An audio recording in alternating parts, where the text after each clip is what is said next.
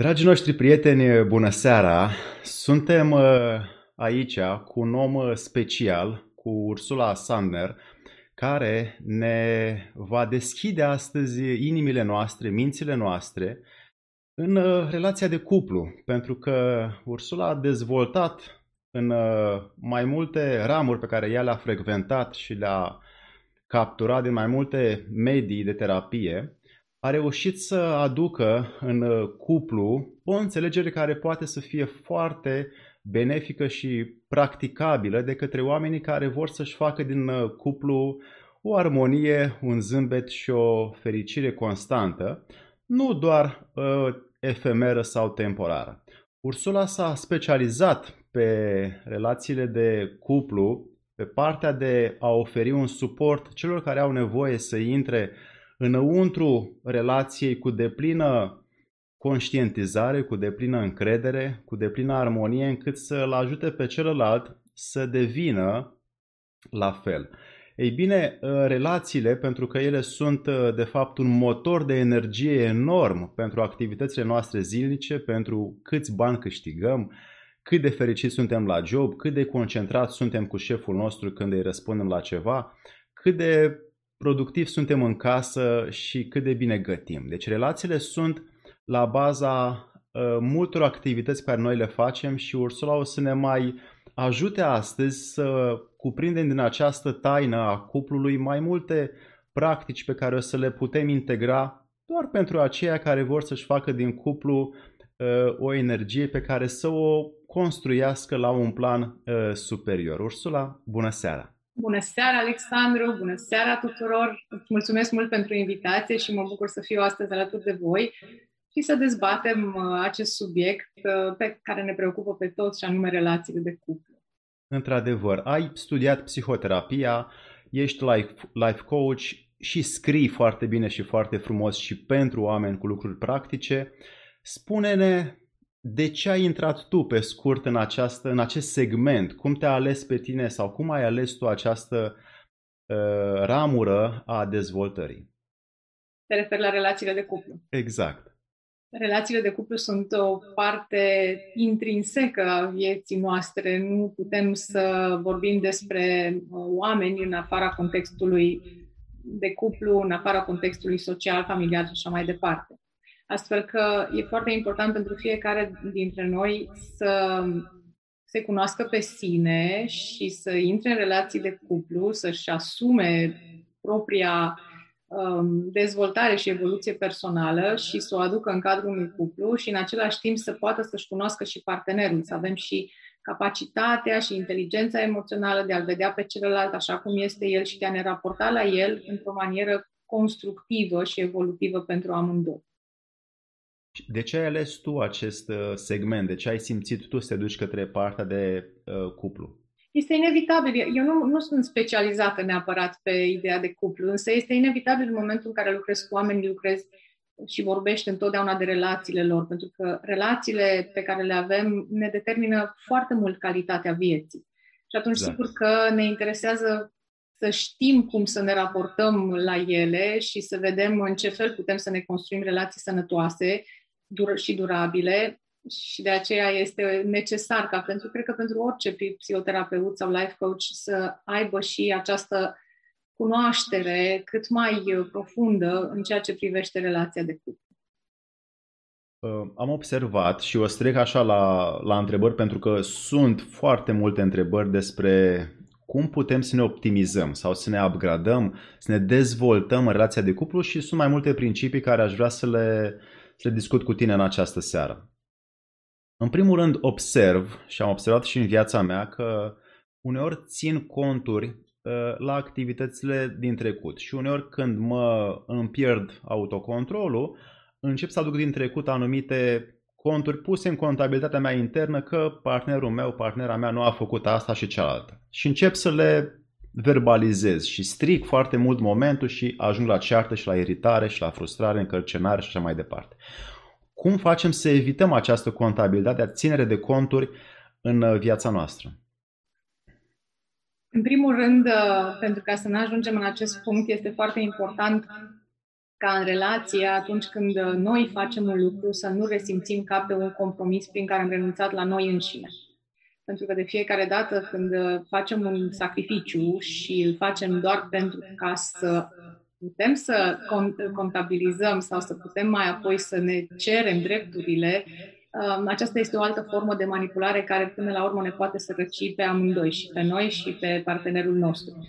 Apoi, în momentul în care partenerul simțim că ne-a greșit cu ceva, e foarte important să rezolvăm aceste lucruri odată pentru totdeauna. Adică mm, micile, poate, conflicte sau neînțelegeri pe care le avem, să ne dedicăm timp uh, o dată pe săptămână sau când uh, dorim și să le discutăm comunicând asertiv și calm, ca între doi adulți, și să rezolvăm odată pentru totdeauna problema cauzată, adică să extragem de acolo învățămintele pe care le avem de extras, să ne asumăm fiecare partea noastră de responsabilitate, niciodată de vină, și apoi fiecare dintre noi să ne monitorizăm uh, prin, pe noi înșine, în așa fel încât lucrurile respective să, ră- să nu se mai întâmple în prezent și în viitor și da, să rămână în trecut. E vorba până la urmă și de autocontrol. Nu? Dacă am vorbit despre un lucru, am stabilit, am înțeles care sunt aspectele pe care trebuie să ni le însușim. E important uh, să mergem mai departe, fără ca să le mai tot aducem în prezentul nostru. Și lucrul ăsta să-l facem când apare sau să stabilim o dată pe săptămână la sugestia ta și să stăm la masă unul cu celălalt să vorbim despre ceea ce s-a mai întâmplat și ne-a iritat? Ar fi ideal, facem... dar când da. se întâmplă sau să plănuim să vorbim despre lucrurile astea? Ar fi ideal să le discutăm pe loc, dar asta doar în momentul în care nu suntem într-o stare emoțională alterată. Pentru că atunci când suntem foarte furioși, mânioși, nu mai putem gândi limpede și singurul lucru pe care o să vrem să facem atunci este să intrăm în ofensivă sau în defensivă. Lucruri care nu acum să ducă la rezolvarea unei probleme, pentru că, practic, ne războim între noi. Nu ne focusăm pe soluțiile la problema respectivă, ci doar pe cum să ne nimicim inamicul. Și atunci, dacă reușim să ne păstrăm calmul într-un anumit moment, da, este foarte bine să putem să discutăm pe loc. Uite, mie asta acum nu mi-a plăcut, m-a făcut să mă simt așa. Vorbim despre noi înșine în principal și despre cum ne afectează comportamentul partenerului nostru. Însă, dacă deja am ajuns într-o stare alterată, cum spun eu, de într-o emoție disfuncțională sau foarte intensă, e bine să ieșim din situație în acel moment și să revenim la o discuție în, uh, stabilită de comun acord undeva în viitorul nostru. Tot în ideea aceasta în care extragem învățăminte. Eu m-am simțit așa, din cauza acelui comportament, hai să vedem ce putem să facem. Sigur, ne ascultăm și ne validăm unul altuia opinia mereu, Uh, să nu intrăm în scenariul da, dar tu, dar, dar nici tu, tu niciodată, tu întotdeauna. Exact. exact. Pentru că în felul acesta, repet, nu rezolvăm nicio problemă, doar uh, încercăm să vedem cine e mai îndreptățit decât celălalt să se simtă o victimă. Pentru cine este acum pe, pe YouTube și are întrebări, le așteptăm aici în, în live până la ora 8.30 când o să țin acest live. Ulterior nu mai poate Ursula și nici eu să mai răspundem la, la întrebări. Te rog, spune-ne, Ursula, pentru a ne mai potoli acest impuls care e foarte zdravon și l-am avut și eu în trecut, uh, dorința să-l schimb pe celălalt, pe partenerul meu, partenera mea, să vreau să fie cum îmi doresc eu. Cum să îmi opresc acest impuls dacă încă îl mai am?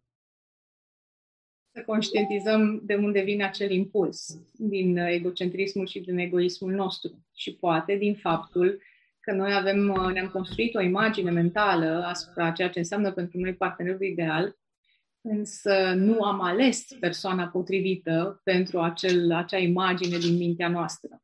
Și atunci, întrebarea pe care trebuie să ne punem noi este dacă putem să-l acceptăm pe partenerul nostru în autenticitatea sa, așa cum este el, sau e necesar să căutăm o altă persoană care să corespundă viziunii din mintea noastră despre ceea ce înseamnă un partener ideal.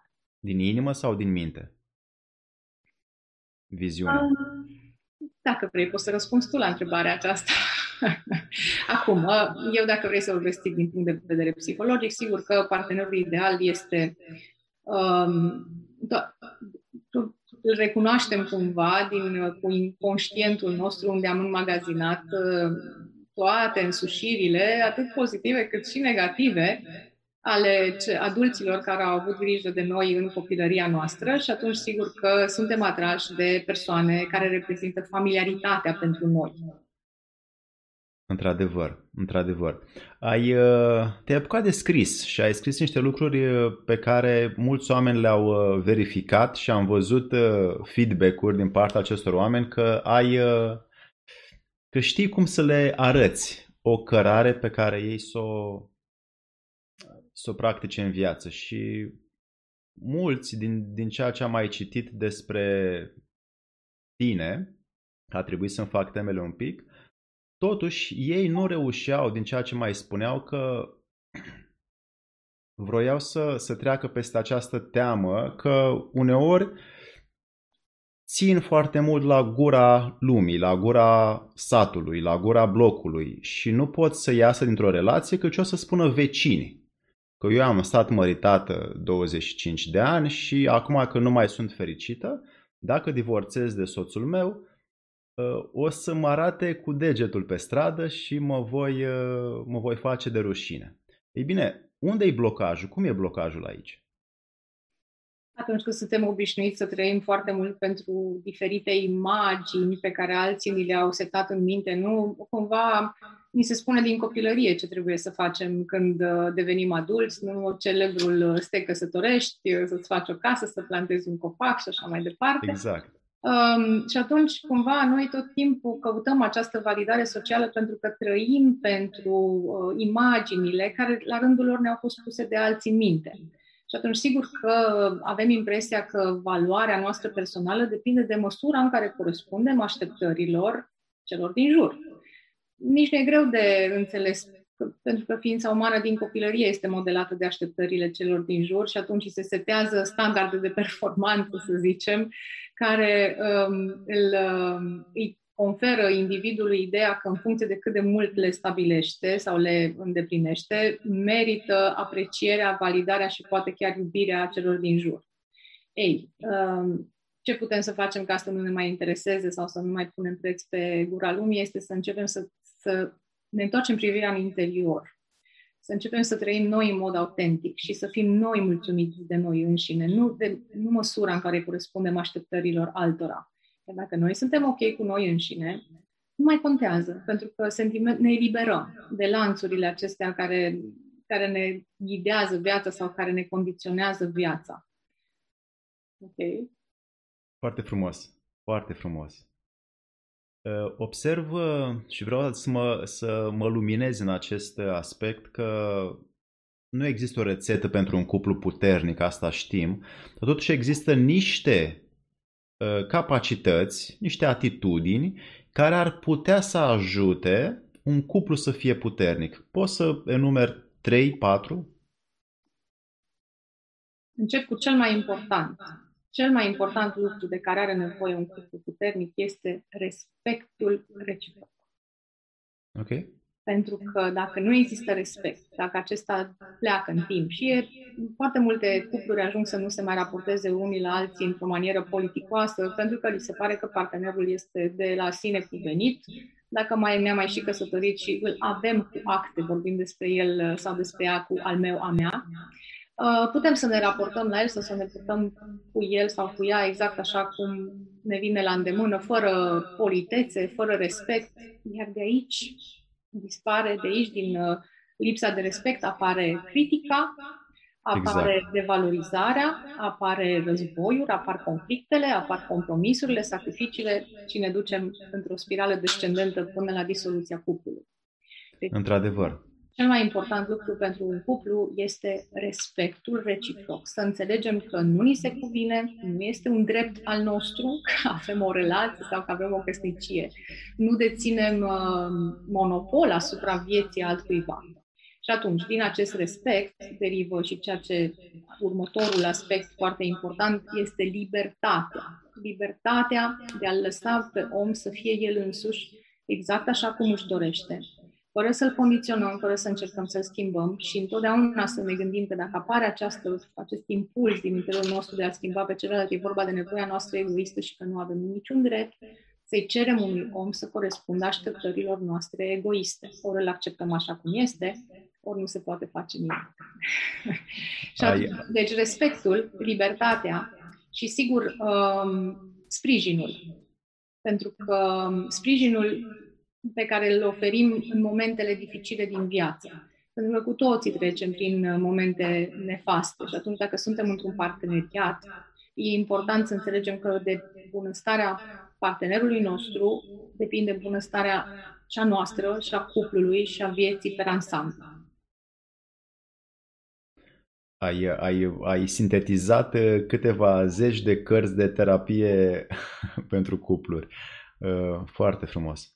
Acum, văd că din ce în ce mai multe cazuri, deși pandemia încă nu s-a terminat, oamenii mai au uh, impulsul infidelității. Mm-hmm. Impulsul acesta al înșelatului, al a mai schimba mirosurile și așternuturile.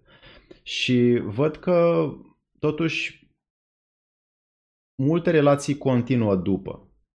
Cum vezi tu șansa aceasta pe care merită acordată, când, de câte ori, sub ce condiții? În momentul în care un partener dintr-un cuplu uh, se duce către o a treia persoană, acesta este un simptom al faptului că în cuplul de origine, în relația de bază, ceva nu funcționează. Um, îmi imaginez că acele cupluri care reușesc să depășească acest moment al infidelității o fac pentru că reușesc să ajungă la sursa problemei care a generat acea infidelitate și fac schimbări în acel punct, în așa fel încât ei să poată să uh, reconstruiască pe resursele pe care le aveau poate și înainte. Pentru că în momentul în care nu suntem fericiți în cuplu, nu ne asumăm acest lucru, nu lucrăm la relația noastră, iar partenerul este cel care caută pe altcineva sau găsește pe altcineva și noi îl acuzăm pentru asta, evident că nu se rezolvă absolut nimic. Ceea ce avem de făcut în acel moment este să aflăm ce s-a întâmplat, dacă e doar un simptom al unei relații care nu este tocmai sănătoase și putem să o însănătoșim prin uh, voința și munca amândurora, uh, sau pur și simplu este deja acel momentul când a ales o a treia persoană, partenerul de cuplu este deja uh, un semnal că își dorește să iasă din relație și găsește această ancoră. Pentru că sunt foarte multe persoane care nu au curajul necesar să iasă dintr-o relație de cuplu până nu găsesc pe cineva pe care să se sprijine și să poată să facă asta. Ne întreabă Alexa pe YouTube cum trebuie să fie un om ca să aibă o relație sănătoasă. Ce calități, aptitudini sau atitudini ar putea să dezvolte ca să stea într-o relație sănătoasă? un om ca să poată să aibă o relație sănătoasă, e important ca el să fie ok cu el însuși. Adică să fie o persoană care e conștientă de sine, uh, e mulțumită de sine, și-a asumat responsabilitatea 100% asupra propriei vieți, intră într-o relație nu pentru că are nevoie de ea, ci pentru că își dorește o relație, e o diferență foarte mare, um, și să aibă capacitatea um, de a cuprinde și a accepta realitatea unui alt om, înțelegând că realitățile noastre de, uh, nu întotdeauna vor fi uh, identice. Uh, îmi place foarte mult că reușești să condensezi multă cunoașterea ceea ce este un cuplu în cuvinte foarte explicite și practicabile de către cei care urmăresc aceste lucruri.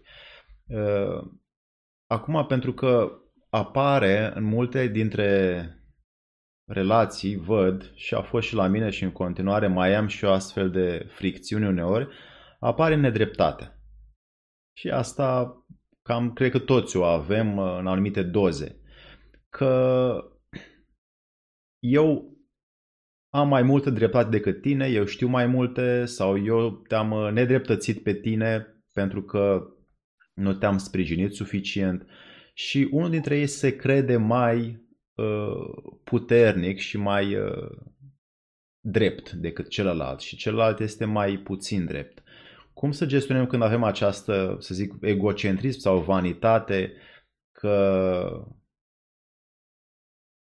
nu, nu, nu, nu, nu reușim să ne etalăm uh, smerenia și uh, calmul interior și o dăm pe faptul că, sau ne manifestăm în faptul că nedreptatea aceasta sau îl facem pe celălalt, ca să fiu și mai explicit, uh, îl facem pe celălalt să se simtă nedrept. Să se simtă celălalt nedrept.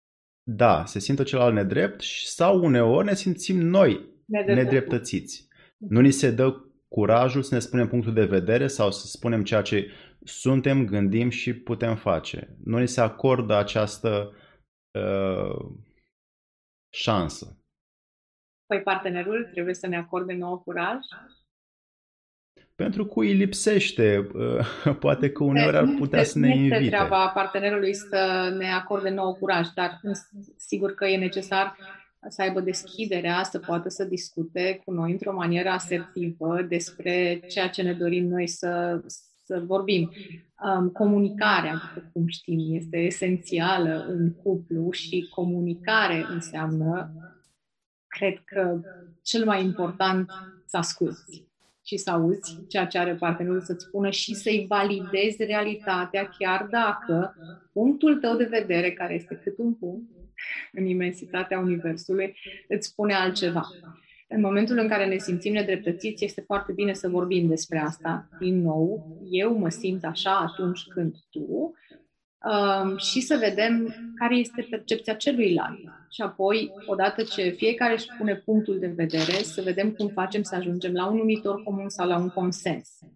Um, dacă transformăm această nedreptate din nou într-un război în care fiecare vrea să simte mai îndreptățit decât celălalt, um, nu rezolvăm problema.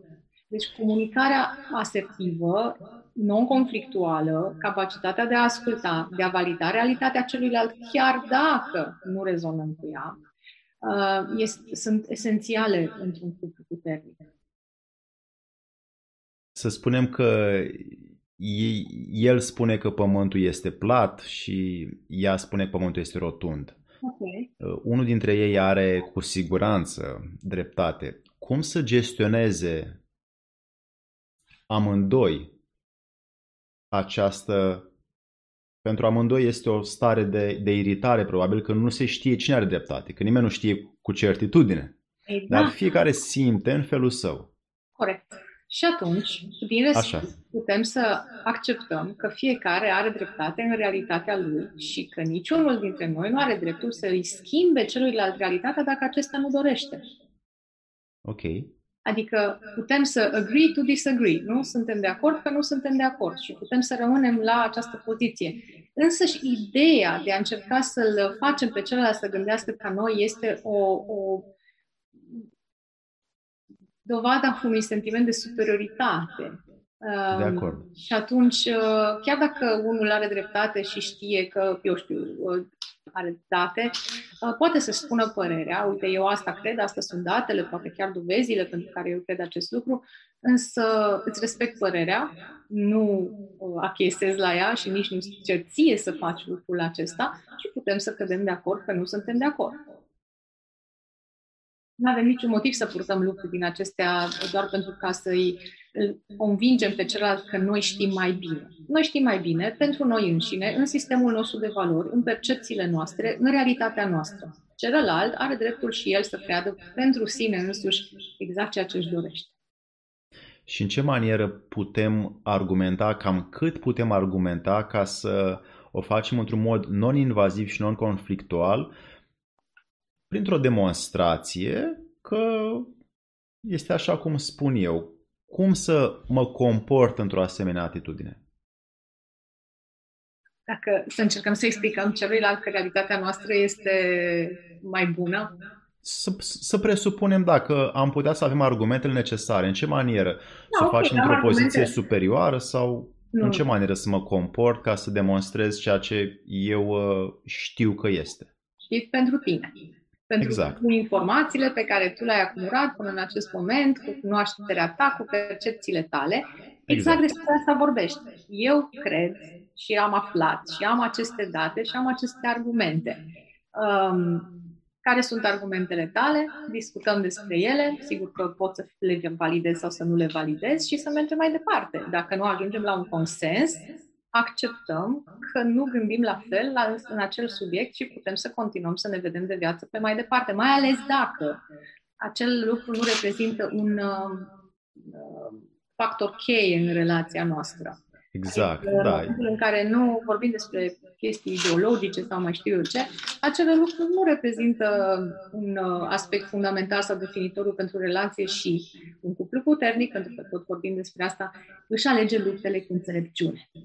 Pentru că nu toate, uh, nu toate luptele merită luptate.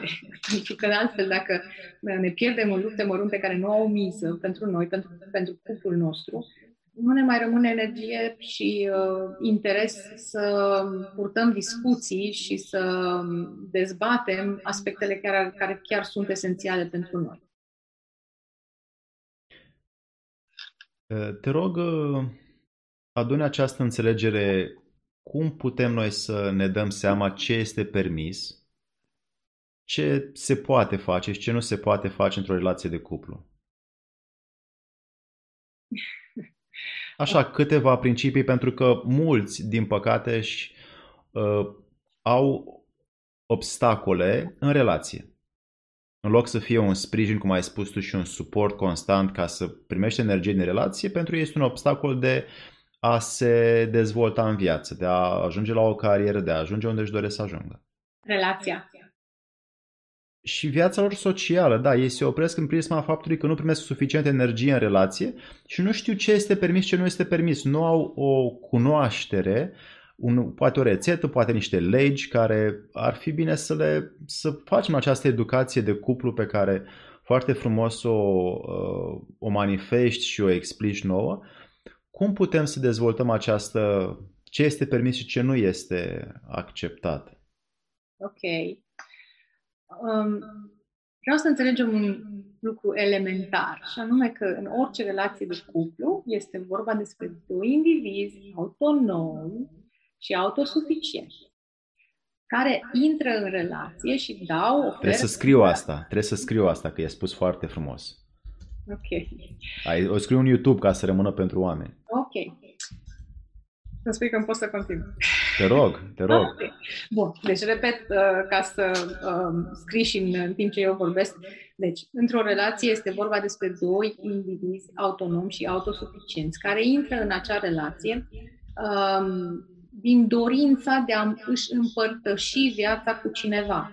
Nu intră cu nevoia de a fi sprijinit și susținuți. Ea apare pe parcurs sub formă de dorință.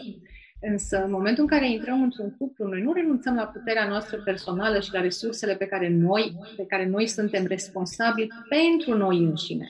Adică um, ideea aceasta în care eu am fost singur până acum și m-am descurcat, dar acum, știi, mi-am purtat cumva bagajele singură, acum am intrat în relație, uite, ia bagajele mele și du-le tu de acum înainte. Nu este vorba despre așa ceva. În continuare, eu îmi duc bagajele. Sigur că uneori putem să ne ajutăm reciproc, dar nu să ne bazăm pe asta, în ideea în care partenerul nostru trebuie să fie acolo pentru noi, mai ales când asta înseamnă să fie în detrimentul său alături de noi. Bun, și atunci ce este permis într-o relație? Este permis să vorbim despre noi înșine, să ne exprimăm în mod autentic dorințele și chiar și nevoile fără ca să ne atașăm de rezultat. Adică dacă partenerul nostru simte și își dorește să vină în întâmpinarea dorințelor și chiar și nevoilor noastre, și dacă face asta într-o manieră autentică de drag, pentru că își dorește și nu, pentru că reprezintă un compromis sau un sacrificiu, um, asta este permis, asta este normal, asta este firesc. În momentul în care, uh, mergând mai departe cu ideea, noi cerem partenerului sau îi spunem ce ne-am dorit, Uh, care sunt nevoile și dorințele noastre, iar el nu le satisface, ideea nu este să începem să luptăm cu el și să punem presiune ca să ajungem să ne atingem noi obiectivele, ci să observăm realitatea și să ne adaptăm acele realități. Fiecare cum îl dorește, adică acceptă că parte, partenerul nu-și dorește, nu simte, nu are resursele necesare ca să vină în întâmpinarea dorințelor noastre, sau uh, și acceptăm asta și rămânem în relație în continuare, sau nu. Din nou, cheia este la noi, nu la partener. nu, um, nu e, din punctul meu de vedere, dacă vorbești de permisiuni, nu avem niciun drept să-i cerem unui om să se lase pe sine însuși pentru noi înșine, dacă noi nu simte să facă asta. Asta nu este permis, să încercăm să-l schimbăm pe un om, pentru că oricum, nici nu știu dacă vorbim în termen de permisiune sau nu de permisiune, e voie orice până la urmă, dar o să ne placă rezultatul, pentru că în momentul în care cerem unui om să se schimbe pentru noi, ce va face? Va acumula resentimente, frustrare, ură, și unde duc aceste, toate aceste sentimente acumulate în timp, tot la disoluția cuplului. Deci despre de asta este vorba. Nu, nu e vorba că am voie, n-am voie. Da, ok, putem să facem orice. Însă hai să vedem care sunt consecințele, care sunt lucrurile care rezultă din, în urma acțiunilor noastre. În foarte multe cupluri este vorba de manipulare și șantaj emoțional pentru atingerea obiectivelor proprii. Și vreau să înțeleagă oamenii că atunci când vorbim de manipulare și de șantaj emoțional, putem să ne atingem obiectivele prin aceste strategii, însă să ne gândim care este trăirea pe care noi o generăm în partenerul nostru. Când vorbim de șantaj emoțional, vorbim întotdeauna de generarea sentimentelor de vinovăție, milă, frică um, sau uh, rușine. Atât.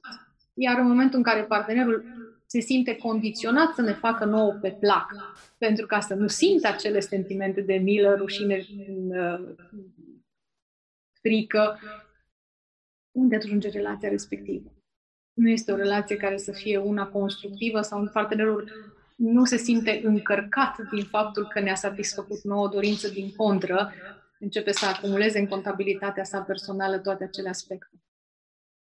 Într-adevăr, am observat că atunci când unul din relație vrea să-l controleze pe celălalt, celălalt care este influențat, își pierde originalitatea și da. individualitatea și ajunge la un sentiment ulterior, tot timpul, de frustrare, pe care o manifestă în uh, fel și fel de iritări și certuri și așa mai departe.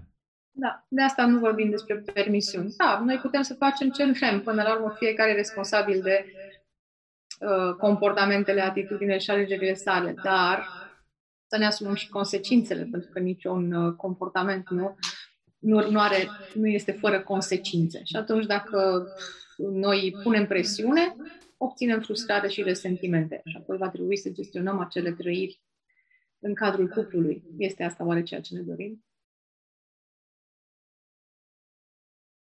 Este, este cuplu o șansă de desăvârșire pentru fiecare dintre parteneri? Siguranță, pentru că în cadrul cuplului devenim și mai conștienți de aspecte ale noastre, de care nu putem să devenim dacă am stat noi în solitudinea noastră. Ne cunoaștem mai bine prin prisma relaționării cu un partener.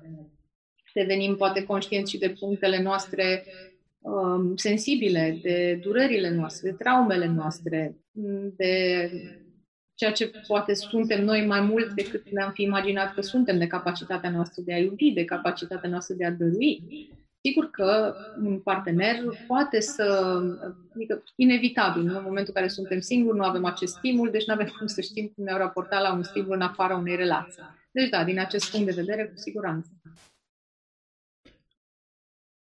Observ că există în, în tineri mai ales, între 18 și 30 de ani o oarecare situație în care unul dintre ei, dintre cei din cuplu, alege o dezvoltare mai accelerată și celălalt uh, nu prea, o cam scaldă sau nu prea, nu prea îi vine.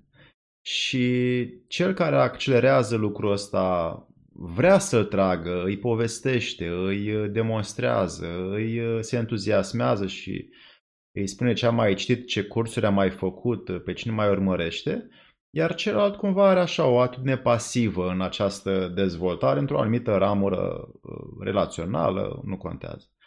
Uh, și uneori trebuie cineva să arate, cum ești tu acum, un soi de înțelegere până când să insiști cu faptul că vrei să-l ajuți pe celălalt să se dezvolte împreună cu tine? Și când e cazul să te oprești din chestia asta? Cheia la răspunsului la întrebarea ta este să-l ajuți pe celălalt. Ok, păi să-l ajuți doar dacă îți cere ajutorul.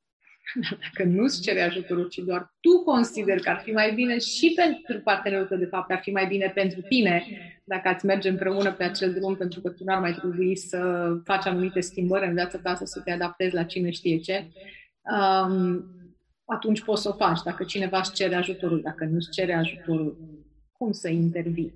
De ce să intervii? Sigur că tu, prin exemplu tău personal, poți să vorbești despre tine. Uite, am învățat asta, m-a ajutat asta, citesc aceste lucruri, fac aceste lucruri. Vrei și tu să o faci? Te interesează? Partenerul poate să spună nu, pentru că nu este interesat în acel moment al vieții lui sau poate niciodată. Din nou, nu are niciun drept să așteptăm de la oameni să fie așa cum ne dorim noi. Iar noi ceea ce putem să facem este, odată ce am arătat beneficiile pentru noi, ale căii pe care am luat-o și ale evoluției noastre, dacă partenerul nostru nu-și dorește să ni se alăture, e decizia noastră ce facem mai departe. Nu să punem presiune în niciun caz, niciodată, pentru că întotdeauna ne va exploda în față povestea asta. E, e absolut încântător să aud lucrurile acestea și mă bucur că unii oameni măcar de la această teorie vor apuca să practice. Sper Uh, în măsura posibilităților lor, fără să se mai uh, supere pe partener că atâta este capabil și atâta poate, ci doar să-și vadă fiecare de drumul pentru că nivelul fiecăruia se va se va revela într-un, într-un final și fiecare știe drumul în viață. Uh, spune-mi un lucru, te rog. Da, dar mai vreau să mai spun un singur lucru. Da. Să nu gândim niciodată în momentul în care noi învățăm ceva nou sau evoluăm într-un fel, că noi suntem mai superior și celălalt, pentru că poate nu a luat-o pe acea cale sau nu și-a dezvoltat o anumită abilitate, nu e la fel de bun ca noi. Nu. E, suntem altfel, suntem diferiți. Atât. Nu suntem inferiori și superiori, suntem doar diferiți. Atât am vrut să precizez. Ok. Perfect, perfect. Uh, văd că există o dorință la unii oameni, la unele cupluri, ca partenerul ideal să fie din punct de vedere uh, mental, emoțional, fizic, uh, după așteptările sau închipuirile mele. Și când apare cineva în viață, o posibilitate de relație, cumva una din aceste trei segmente nu e chiar cea mai dezvoltată. Să presupunem că nu este latura fizică. Deci are o inimă foarte puternică, are o judecată foarte strânsă și un raționament uh, foarte sincer, dar partea fizică nu este cea care să ne atragă foarte mult. Și asta este doar un exemplu, că sunt și în partea mentală, unde au diferite sau sunt mici disproporții, să spun, în modul în care noi percepem pe celălalt și în modul în care noi ne-am imaginat că ar putea să fie cum să gestionăm această imaginație noastră? Deci am gestionat Adică în momentul în care noi ne dorim anumite lucruri, um, e bine uh, să ne urmărim obiectivele și dorințele și să nu ne mulțumim poate cu mai puțin decât știm noi că ne-ar satisface. Adică să așteptăm să da, se întâmple conform așteptării. partenerul ideal. Acum, uh, iar un alt aspect în ceea ce spui tu este să ne gândim întotdeauna care sunt prioritățile noastre, care sunt lucrurile care cu adevărat contează pentru noi. Pentru că dacă nu și ne dorim un partener inteligent, uh, bogat și arătos, dar acel arătos, să zicem, e pe locul 3, nu e așa de important, e important că e inteligent și bogat, nu știu. Um, sigur că dacă nu reprezint, nu este o prioritate pentru noi, putem să trăim cu acest aspect. Sau putem, dacă suntem persoane care caută să atingă poate cel mai bine în uh, viața lor, să căutăm până în momentul în care avem o persoană cu care simțim că putem să trăim fără să resimțim acest lucru ca pe un compromis sau ca pe un sacrificiu continuu e mai bine așteptăm decât să suferim sau să-l învinovățim pe partener că nu corespunde imaginii din mintea noastră. De fiecare dată când facem asta să ne gândim că e vorba de egoismul nostru. Nu tu nu corespunzi. Și eu mi-am format un ideal, te-am luat pe tine și acum ce facem? Ești în plastelină, încerc să te modelez în așa fel încât să corespunzi acelui ideal. Oamenii nu sunt în plastelină, da? Ei sunt ființe reale și uh, fie acceptăm în autenticitatea lor, fie drumurile noastre nu au ce să caute împreună. Unii și totuși unii au teamă că o să rămână singuri dacă stau după acele așteptări din imaginația lor. Înainte ca să putem să intrăm în orice cuplu, uh, cum spuneam și mai devreme, e important să învățăm, să ne asumăm solitudinea și să înțelegem că chiar dacă vom fi într-o relație de cuplu, noi tot cu noi înșine vom fi. Un cuplu vine să ne desăvârșească împlinirea noastră personală pe care noi o obținem prin propriile noastre forțe. Um, așa că un om care și-a asumat propria solitudine și știe să-i dea un sens, nu se teme că va rămâne singur, pentru că nu e, nu e viața sa nu este definită sau sensul vieții sale nu este dat de o relație sau alta.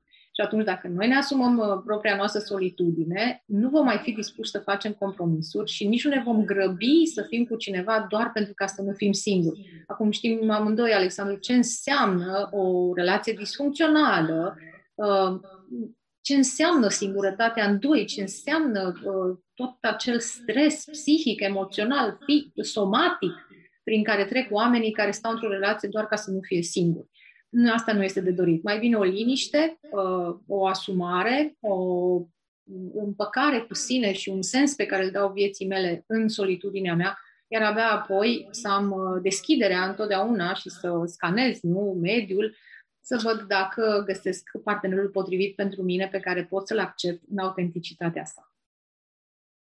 Într-adevăr. Foarte frumos.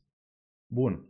Uh, observ că există în uh, cuplu o înclinație ca la un moment dat să fie conflicte destul de nerezolvate. Și pentru că nu, nu, nu-și pun atenția pe soluții, oamenii nu văd dinainte semnele, nu știu când să ia măsuri, așteaptă să se întâmple ceva tragic și după aia se despart. Care ar fi aceste semnale că relația e șubredă? În momentul în care apare devalorizarea, critica frecventă, conflictul. Nemulțumirea. Uh, da, nemulțumirea poate să apară. Important este să nu fie frecventă. Știi că în literatură de specialitate vorbim despre faptul că un cuplu care rezistă și un cuplu funcțional uh, are un schimb uh, proporția de schimburi pozitive versus negative este de 5 la 1. Deci uh, apare admirația, lucrurile pozitive într-un cuplu, comunicarea, afecțiunea, sexul și așa mai departe, prevalează cu mult în fața celor nemulțumiți. Însă dacă această proporție se schimbă și uh, suntem veșnic nemulțumiți, uh, veșnic uh, supărați în conflict pe picior de război cu partenerul nostru, evident că um, sunt niște semnale foarte clare că ne îndreptăm către o destinație inevitabilă. Deci ideea este aceasta. Semnalele sunt uh, în momentul în care noi simțim că nu mai putem să dăruim, când simțim că partenerul nu ne mai dăruiește, când nu o facem, nu, nu ne mai este drag să petrecem timp împreună, când apare această devalorizare constantă, disprețul nu? față de partenerul nostru. Uh, acesta este un semnal de alarmă și din momentul acela e bine să luăm uh, râiele relației, pentru că altfel uh, rezultatul va fi unul inevitabil, cum spuneam. Uh, te rog, ajută-ne, ajută-ne să înțelegem de ce există această teamă că dacă plecăm din relația actuală o să ne întristăm, o să-l facem pe celălalt să nu se descurce sau să devină incapabil fără noi.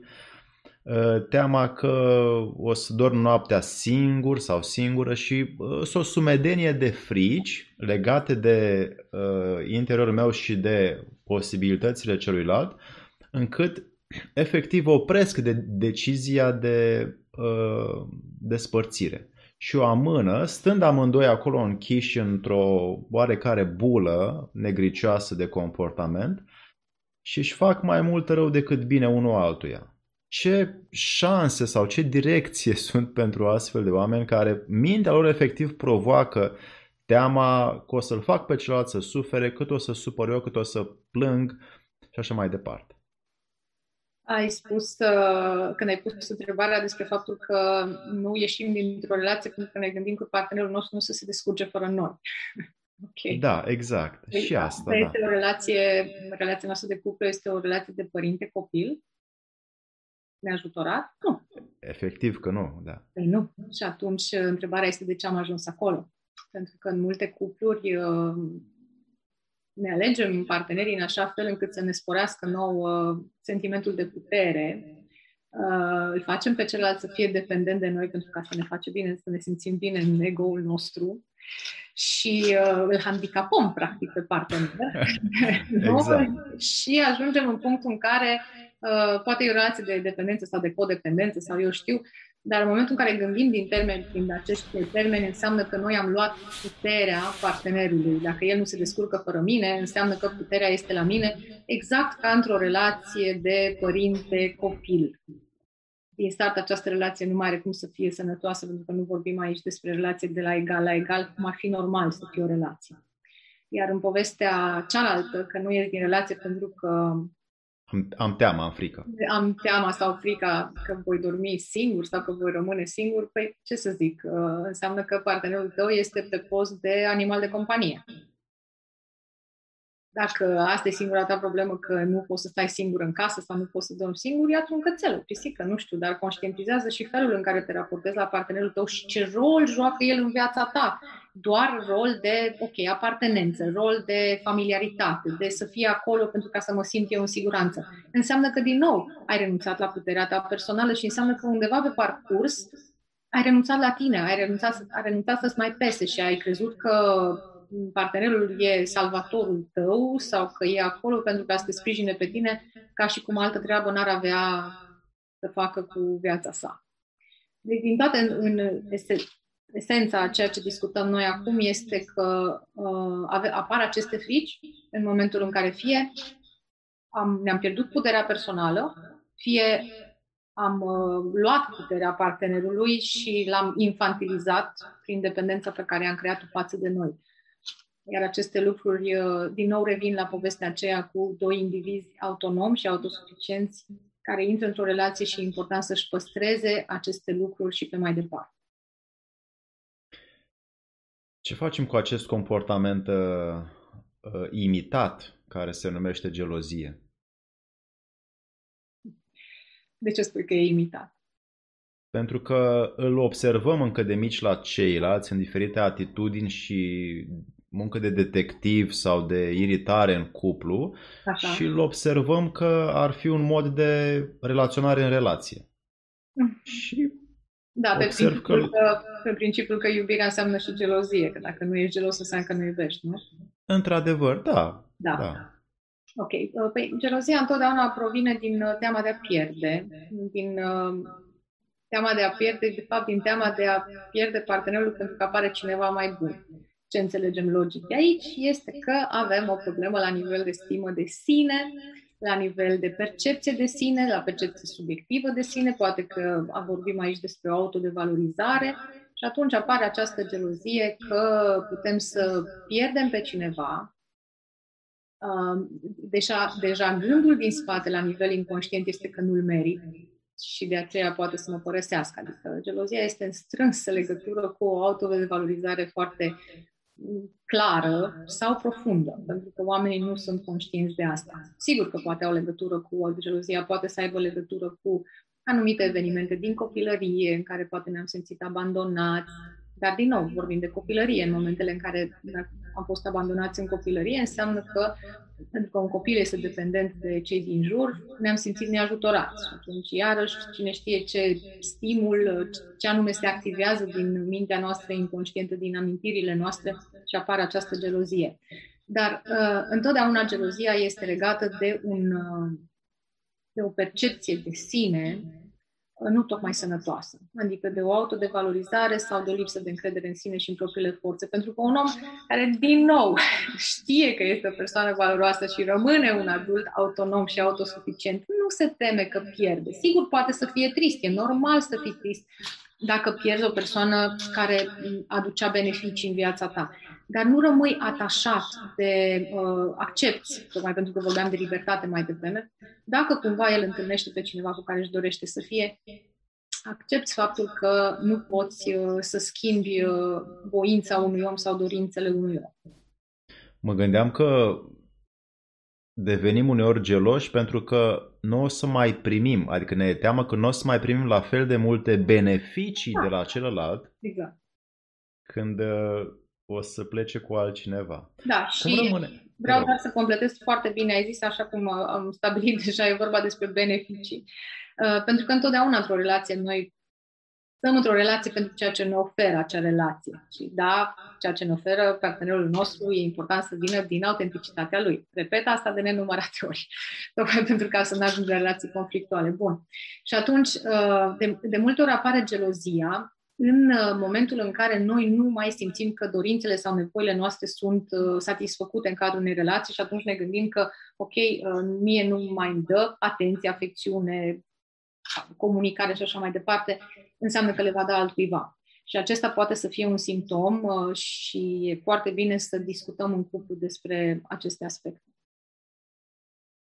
Um, ești o, ești o mică comoară pentru foarte multe relații de cuplu și uh, luminezi așa prin uh, experiența pe care tu ai strâns-o mulți oameni care au foarte multe gânduri despre astea, cu siguranță. Uh, am observat, între alte observații, că posesivitatea este un alt uh, mecanism care, pe care îl imităm și pe care uneori îl uh, automatizăm fără să-i cunoaștem efectele. Ce să facem cu această? Cum să o demontăm prin autocontrol? Revin din nou la povestea aceea cu respect față de limitele și granițele și uh, personalitatea celuilalt. Vezi, eu cred că posesivitatea aceasta în relații are la bază unul dintre miturile acestea uh, care, nu știu, dacă mă iubește înseamnă că îmi datorează viața, dacă ne căsătorim înseamnă că ne, nu știu, suntem jumătăți în căutare de jumătate și atunci, în momentul în care uh, ne întâlnim, devenim o ființă, lucru cu care eu nu am cum să fiu de acord. um, și atunci, evident că avem impresia că trebuie să-l controlăm pe celălalt sau să-l avem, să-l deținem pe celălalt pentru ca noi să fim bine. Pentru că dacă plecăm de la premisa aceasta că eu sunt jumătate, tu ești jumătate, sigur că atunci când ne întâlnim, ah, în sfârșit m-am îndrăgit și am nevoie ca să rămân întreg de tine. Iar de aici, sigur că apare frica de a-l pierde pe celălalt, apare nesiguranța în relație, apare gelozia, apare uh, posesivitatea, apare um, uria în momentul în care celălalt își asumă poate mai multe grade de libertate decât am fi noi dispus să îi le acordăm. Deci dacă plecăm la drum cu această premisă că, sau condiționați de acest gând că suntem uh, jumătăți, în căutarea jumătății noastre, sigur că posesivitatea este ceva uh, normal și firesc. Pentru că bunăstarea noastră, teoretic, credem că depinde de cât de mult îl avem pe celălalt la dispoziția noastră.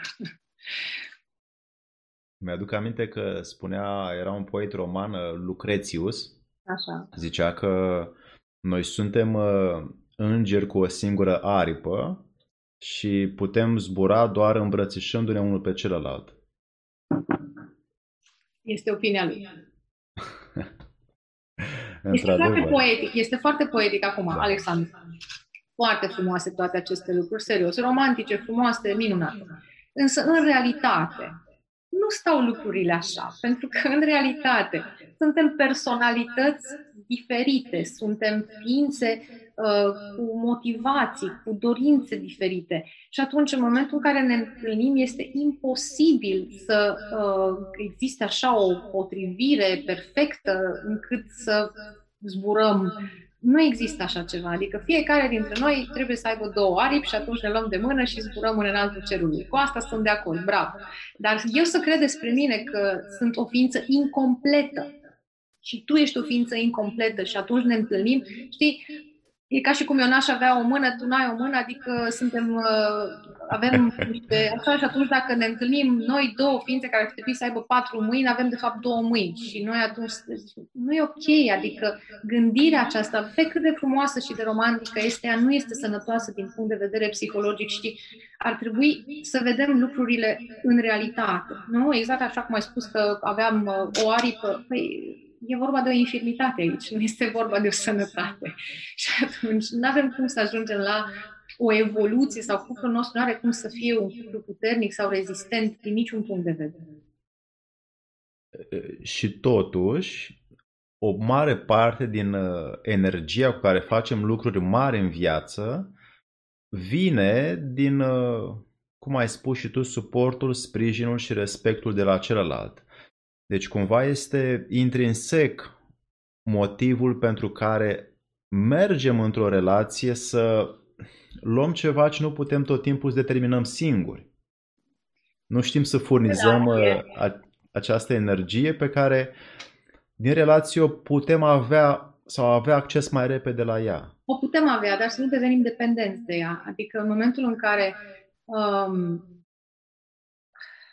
e important să revenim la acel cuvânt de autosuficient. Adică eu am proiectele mele în viață, uh, știu ce am de făcut în viața mea, adică drumul pe care mi-l doresc.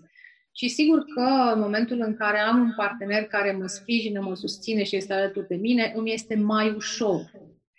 Dar asta nu înseamnă că de el depinde, de partenerul sau de partenera mea depinde evoluția mea în viață sau împlinirea mea în viață lucrurile astea ar fi bine să le înțelegem odată pentru totdeauna. Însă da, ceea ce se poate întâmpla este că eu sunt ok cu mine și intru într-o relație și din cauza conflictelor dintre noi sau din cauza uh, realității pe care o creăm împreună, eu să-mi pierd motivația, ambiția, puterea și așa mai departe e, uh, e foarte tricky chestia asta în care devenim dependenți de partenerul nostru și așteptăm de la el să ne susțină pe noi ca să ne atingem potențialul. Uh, poate să o facă sau poate să nu o facă. Și dacă nu o face, ce se întâmplă cu noi? Nu mai putem să trăim, nu mai putem să ne atingem obiectivele, nu mai putem să funcționăm într-o manieră optimă. Asta e, asta e întrebarea cheie care va deschide niște răspunsuri în cei care au ascultat-o. Uh, Ursula, îți mulțumesc foarte mult pentru ceea ce ne-ai, uh, ne-ai dăruit în această frumoasă seară de sfârșit de martie. Ne-ai mai adus uh, un, uh, un mare strop de cunoaștere dinăuntru experienței și înțelegerilor tale interioare. Așa că, dragi prieteni, nu rămâne decât să căutăm să facem veridice prin verificare ceea ce astăzi Ursula ne-a dăruit și să creăm pentru fiecare zi un, un tort din acestea, din aceste virtuți pe care tu le-ai spus astăzi și să le repetăm și mâine și poimine încât uh, să nu mai ajungem la conflicte, certuri, iritări și să ne mai chinuim în relații, pentru că dacă ajungem la ceartă, probabil că nu suntem noi suficient de suficienți, suficient de autonomi și tot timpul vrem să avem noi dreptate și așa mai departe. Nu le mai număr pe toate pentru că sunt destule atribute care le-am imitat sau uh, frecventat în comportamentele noastre destul de des, fără să știm efectele acestora. Și Ursula în această seară ne-a, ne-a destupat uh, interiorul încât să ne debarasăm de aceste atitudini vechi și să ne apropiem de noi înșine cât și de partenerul nostru în simplitate, în puritate, în liniște, în uh, non-invazivitate, non-conflictual, și într-o comunicare complet deschisă printr-o ascultare activă. Ursula, ești, uh, ești un om care a studiat uh, omul și se vede că te-ai studiat pe tine însăți ca să ajungi la cunoașterea omului, așa că studiază și mai departe, pentru că lumea are nevoie, aici la noi în România, de munca ta și de experiențele tale și mai, uh, mai dă-ne, mai dă-ne. Cu mare drag, Alexandru, îți mulțumesc pentru discuția aceasta foarte interesantă pe care am avut-o Și îmi doresc din suflet să fie adus, nu știu, poate un micron de deschidere și de cunoaștere și uh, spectatorilor noștri. Într-adevăr. Dragi noștri prieteni, vă mulțumim foarte mult și Ursula, bravo! Bravo pentru ce faci, pentru ce ești și pentru ce aduci. Mulțumesc frumos, Alexandru, te felicit și pe tine pentru tot acest conținut pe care îl creezi. La revedere, dragi prieteni! La revedere!